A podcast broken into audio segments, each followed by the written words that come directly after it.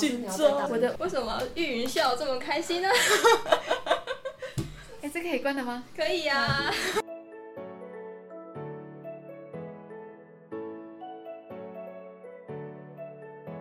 大家好，我是今天的主持人林文涵，然后很荣幸邀请到严家如教授来跟我们讲关于体育史啊、运动相关的一些事情，还有人文素养的一些议题。哦，好，谢谢大家。首先，呃，先更正一下，叫我老师就好了，我还没有到教授这样的一个层级哦。然后就是很很高兴有这个机会跟大家聊聊，就是体育史相关的一些问题，这样子。对对，好。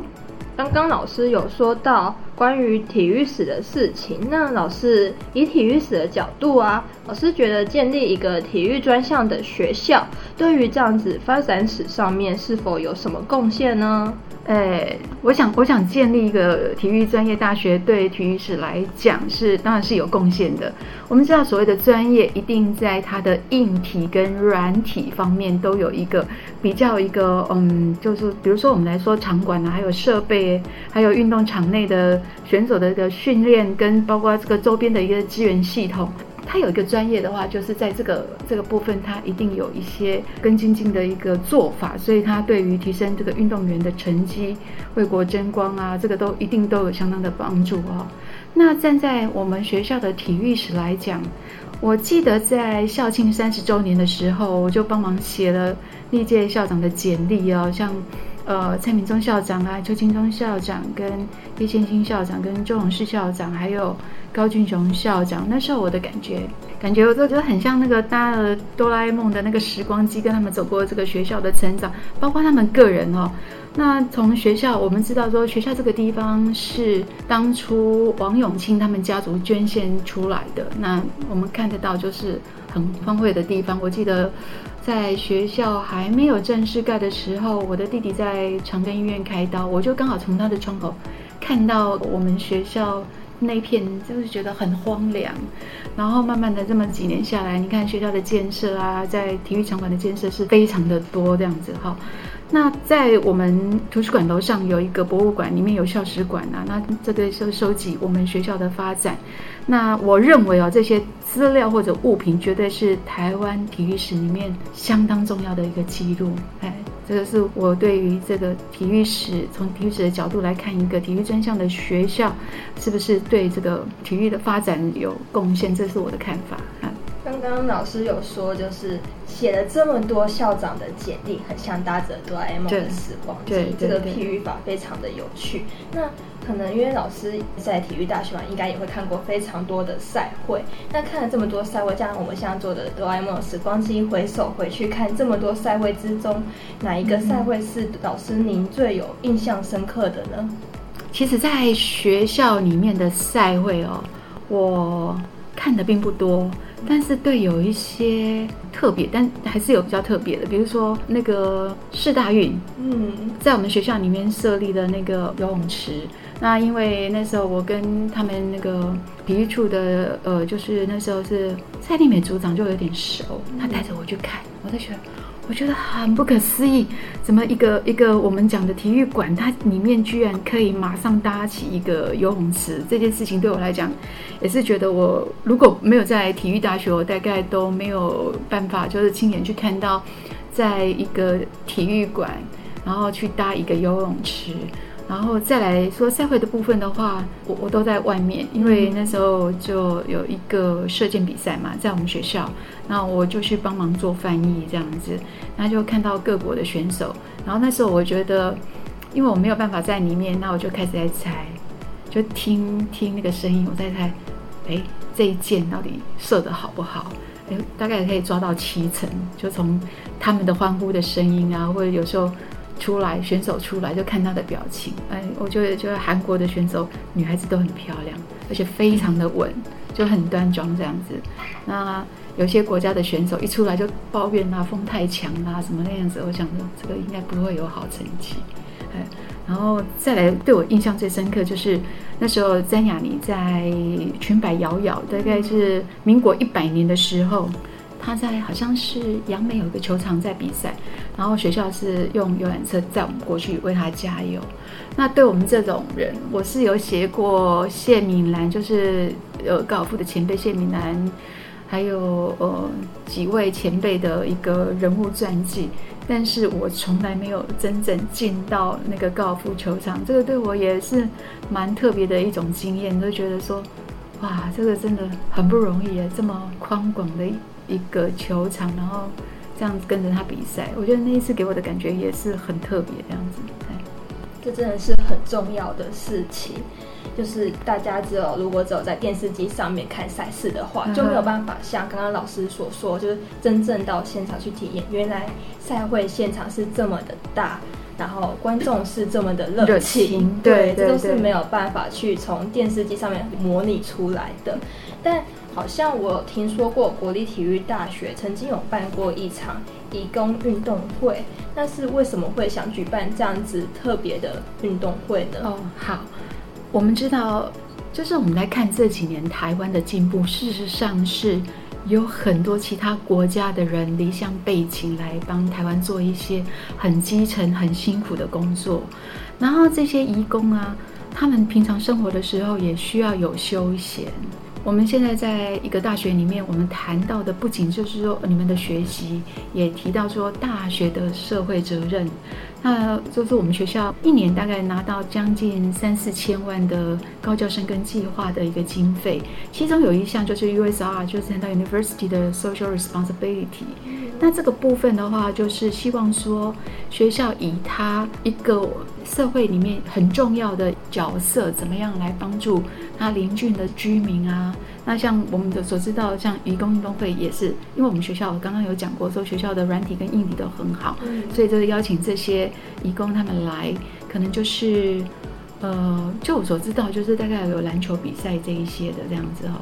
就让他们也有一个呃大家娱乐的机会，然后他们的朋友啊也可以来为他们加油。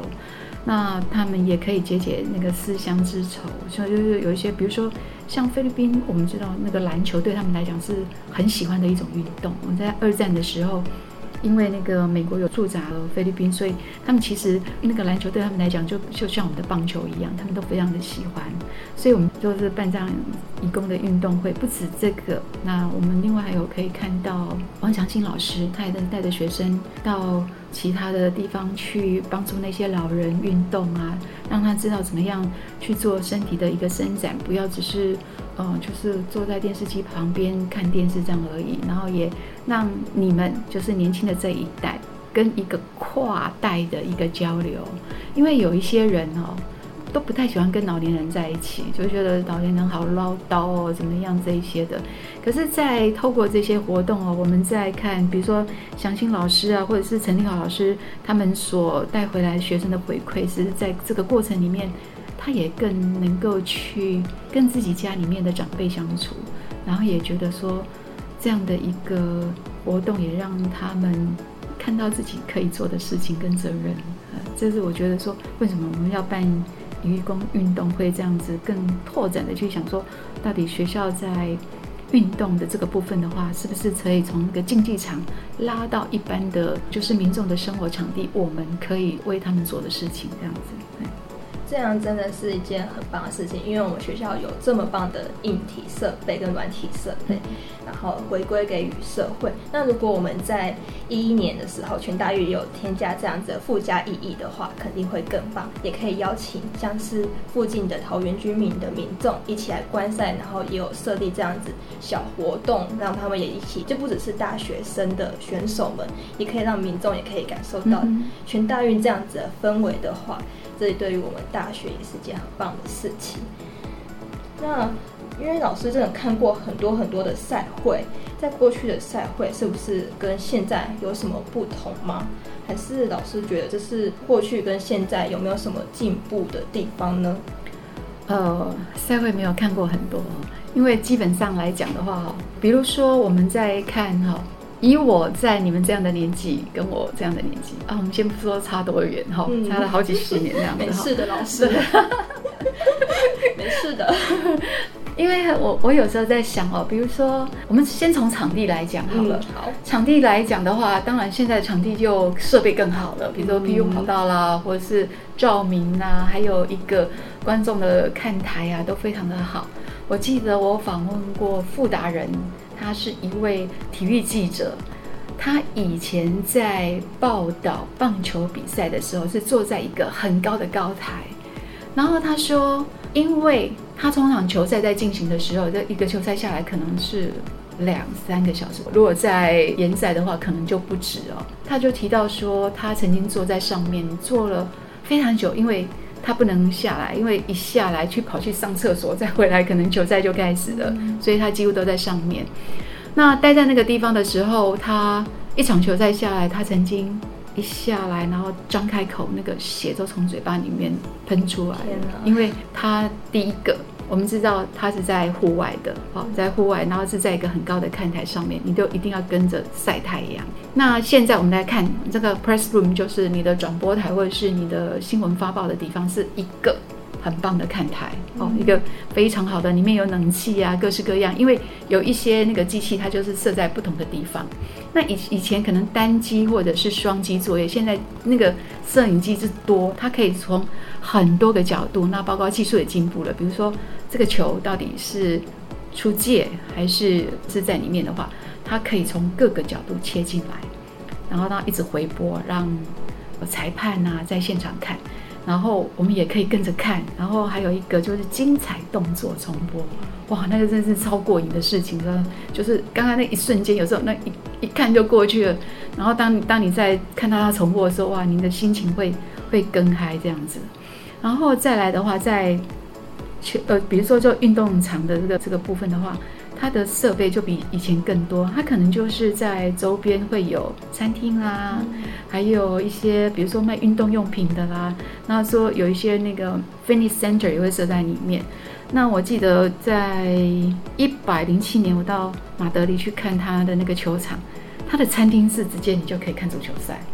然后就觉得哦，超过瘾的。只是我们那时候去的时候是已经黄昏，然后也没有球赛。如果当当然你有球赛在里面吃饭，跟没有球赛在里面吃饭的价格是不一样的。就比如说像这一些的话，就是对于欣赏的呃观众啊，跟播报的人员呐，还有对于运动的人员来讲，都是设备比较好。比如说他可能打完球之后啊，他的那个要换洗啊，都会比以前方便的很多。然后我记得那时候，就有一次参加一个读书会，他们就提到以前的台北市立棒球场，哇，就勾起我以前的回忆。我大概从国中到高中都在排字。你们刚才讲排字，你们可能不知道是什么东西。排字以前就是每个人拿一块就是四方形的板子，然后上面有钉很多。颜色的塑胶布，那就是一格一格的，每个人就做一格一格的这样子。那你牌子今天可能前面的同学他打出一个，就是比如说，比如说像我们那个时代比较有那呼那个口号，就是中华民族啊，什么三民主义啊，统一中国这样子，就开始在那打牌子。那我我们在那个运动场牌子全部。都是女生，因为他们觉得男生坐不住啊，都排每次排都排错，就呃可能一个红色的字突然在里面冒出两三个白色的点点出来，这样子，这样就会破坏画面。但是因为女生多的关系哦，就是厕所第一个厕厕所不够用，每次排队都要排很长，然后再来呢就是里面感觉很脏，因为都是女孩子嘛，那相对的就是属于生理的会气服也会比较多，然后那时候就觉得很不想喝水。可是又很渴，可是又很热，那又不得不去上厕所。所以那时候就是，即便我们，哎，就是就是觉得去到运动场，每次要要要去排字的时候，都觉得哇，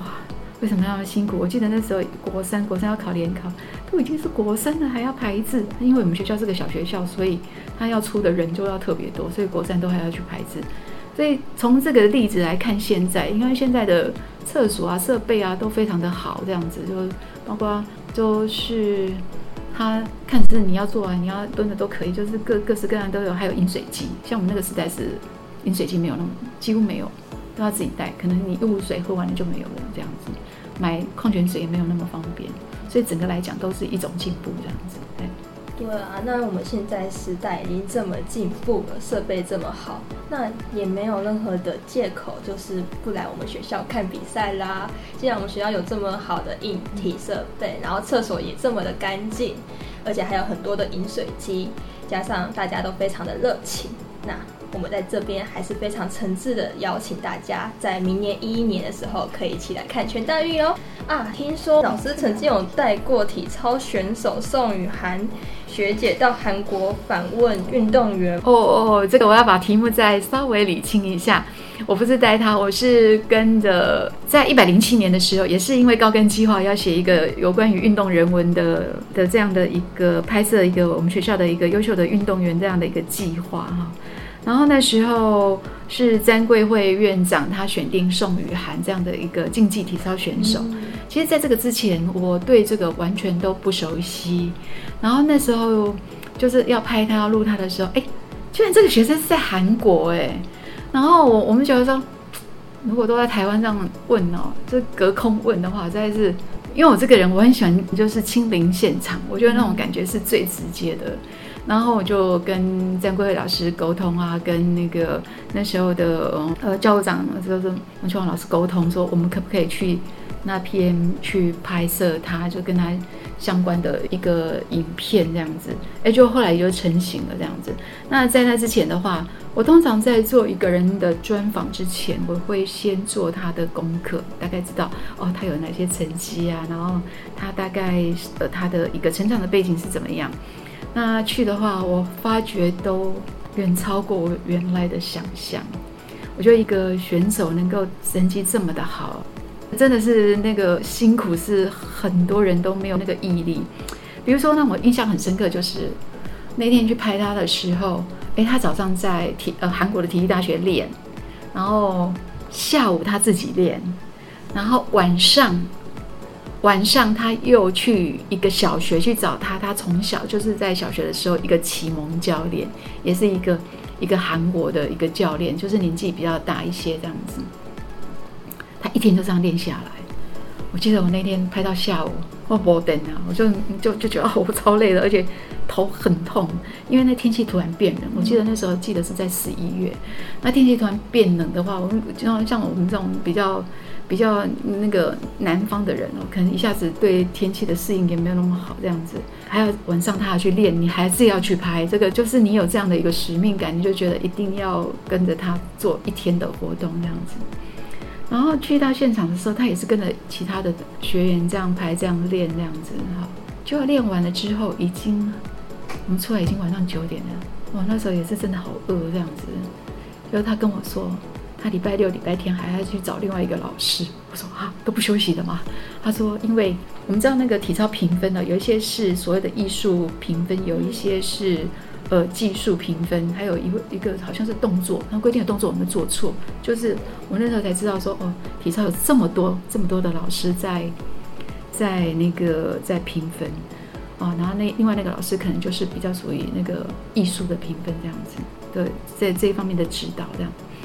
所以就就哇，就觉得真的是很多，就觉得一个人在异乡，然后然后这么样的努力哦，难怪他的成绩到现在他已经是一个硕一硕二的学生了，他还是可以在台湾办的这些比赛里面得到很好的成绩，这样子，我觉得是很不容易的。然后再来的话就是，哎，选手跟家人之间的关系怎么样？就我们也去访问了他妈妈。他妈妈就说，他们做生意很忙，有时候就是把小孩子送到呃要要去练习的地方，然后他的摩托车噗又赶快走掉了，因为要回去顾生意。等他结束了之后，小孩子打电话说，哦已经结束了，妈妈来载我，他来载我。直到有一次到高雄的一场比赛，他妈妈跟着去。他妈妈第一次看到，那时候我不知道是他多大了，应该差不多高年级的吧。他他是从幼稚园就开始练练这个体操这样子，然后高年级的时候，他妈妈看到他们在做那个暖身的时候，他吓死了。他妈妈就说：“这样子骨头会不会断掉啊？”他就很紧张这样子。然后我发觉他妈妈真的是蛮紧张的，因为我都会问说：“妈妈，你会去看他比赛？”他说：“是是会去看的，可是他都很紧张。”然后我们就是挑了一场比赛，就拍他妈妈在现场看。我记得刚开始的时候，他妈妈呃，就是体操比赛，可能就比如说在一楼，那我们是在二楼的那个看台那边看，我们就靠近那个栏杆的地方。我觉得他妈妈很可爱，他妈妈就是本来靠近栏杆这样看，后来看看看看，一直人一直往后退，一直往后退，然后他就把眼睛遮起来，遮起来，然后就就后来就是双手合十这样子，就开始一直念，一直念，一直念这样子，他完全都没有在看比赛。我后来就请我们的同仁就说，你一定要 take 这这个他这么特殊的一个表情。我说你为什么后来都没有看？他说我我我不敢看，我我很怕说他每次在丢那个球的时候，我就担心他会不会接不到啊，怎么样这样子，所以他就他就一直往后退这样子。那这里面也看出来，就是一个妈妈对于自己的孩子的比赛，其实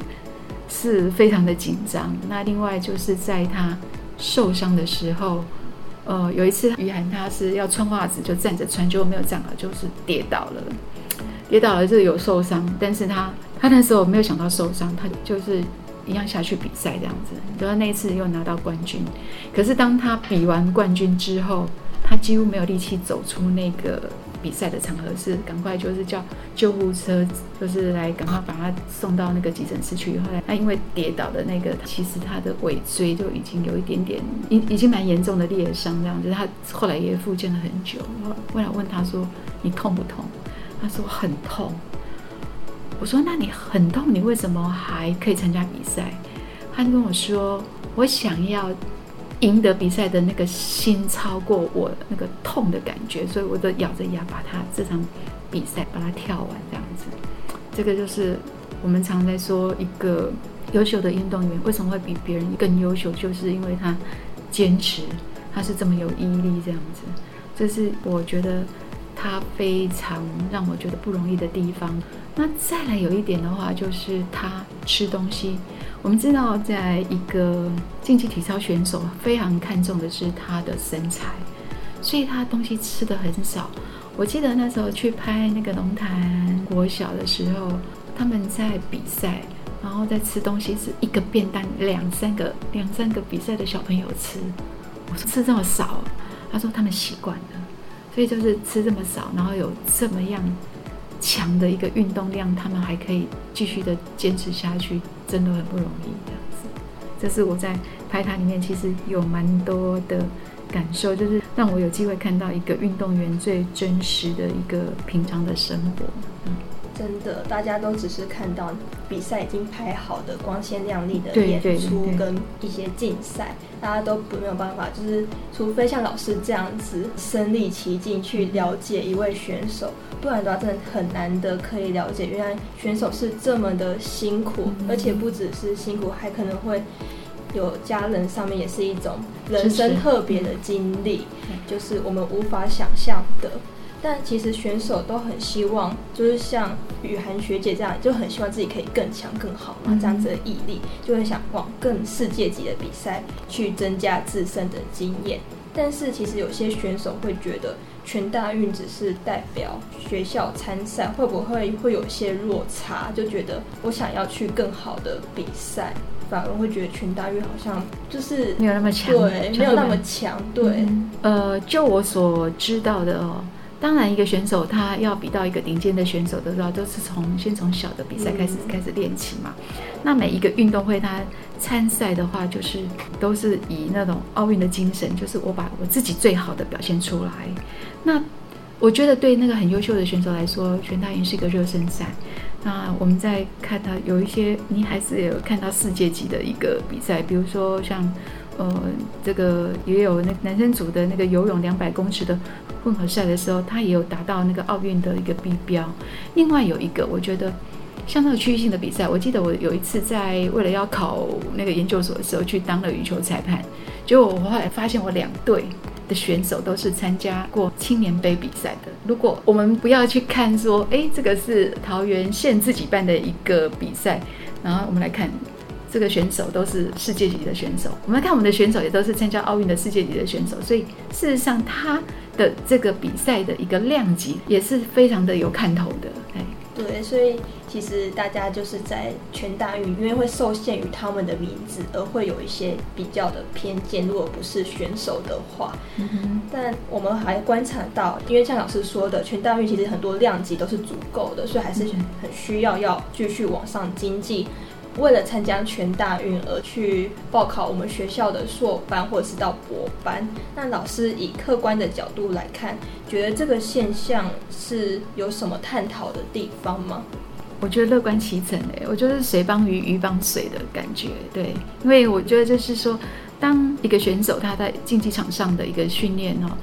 我觉得他也要去训练他的脑筋。嗯，因为当然对运动员都常常会有一个刻板印象，就是。呃，头脑简单，四肢发达，但是事实上不是这样子的。你，你当一个好的选手，你相对的，相对的，你有很多事情你都是要去顾及到。那这个有些东西，可能就是说，他有没有是表现在他的学术上，或者是他需要人有人去引导他去把它展现出来。撇开这个学术不讲的话，我觉得很多选手他转到另外一个行业，他也是做得非常好。比如说张世汉。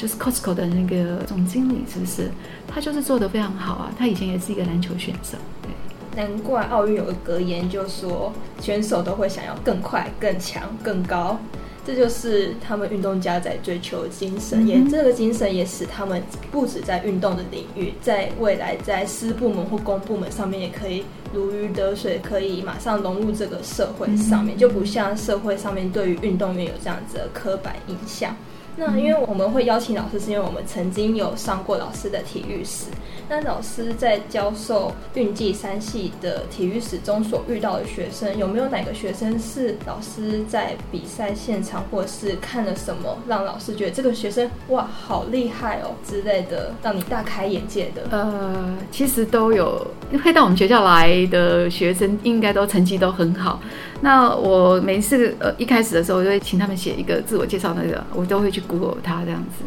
然后其实每一个都好厉害，每一个都金光闪闪。虽然在课堂上就是非常的害羞啊，这样子哈。比如说就也有石像的，然后还有是长跑的非常厉害的人这样子。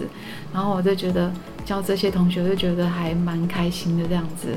只是希望说，对于他们来说，希望能够再有一些对自己生命不一样的一个开拓。运用他们原来在竞技场上的能力呀、毅力呀，在其他的方面也能够多有一些努力，我觉得他们的获得会更多。哎，对，其实我觉得每一个人都好厉害。我有的时候特别还有一个让我惊艳的时候，就是在做期末报告的时候，我是有的同学在谈很多事情都是我自己所不了解的。那像有的同学会会现场去示范一些动作，光是那几个动作就把我吓晕了这样子。所以就是。希望他们在这个过程里面也懂得去更看重自己，然后让自己未来的生命更美好，这样子。哎，那如果那些学生呢？因为我们明年要办全当育了嘛，那老师对他们有没有什么祝福的话呢？哦，我祝福的话，我就希望这些参赛的同学能够在平安中有更耀眼的成绩。我就是要追求这个耀眼的成绩的之前，就是。你一定要把自己的训练啊，跟自己的身体保养好，这样子不要操之过急。因为在运动心理学里面有一个大灾难理论呢，就是因为得失心太重了，就成绩一下子垮下来，这样就不太好。就是一个平常心，其实我觉得这个蛮重要，但是一定要尽自己最大的努力去准备，这样子，这是我对他们的祝福，就是在平安中有更耀眼的成绩。的确，无论做什么事情，真的是都要平安。因为不止老师会担心，家长也会担心。就像刚刚老师有分享到宋雨涵的妈妈，她也是很担心雨涵学姐这样子，她在体操上面竞赛上面是否安全。对。那我们当然也非常期待明年的全大运，然后也非常期待各位选手的精彩表现。很谢谢老师今天来到我们的节目，让我们不止从体育史啊，还有这些运动家的精神，像毅力啊，还有他们背后的艰辛，我们原本不知道可以知道这么的多，也发觉到赛事啊，不仅是比赛，更多的是他们那些令人肃然起敬的精神。好，那我们的节目就到今天到此结束啦。好，拜拜，拜拜，拜拜，谢谢老师，谢谢你们，谢谢。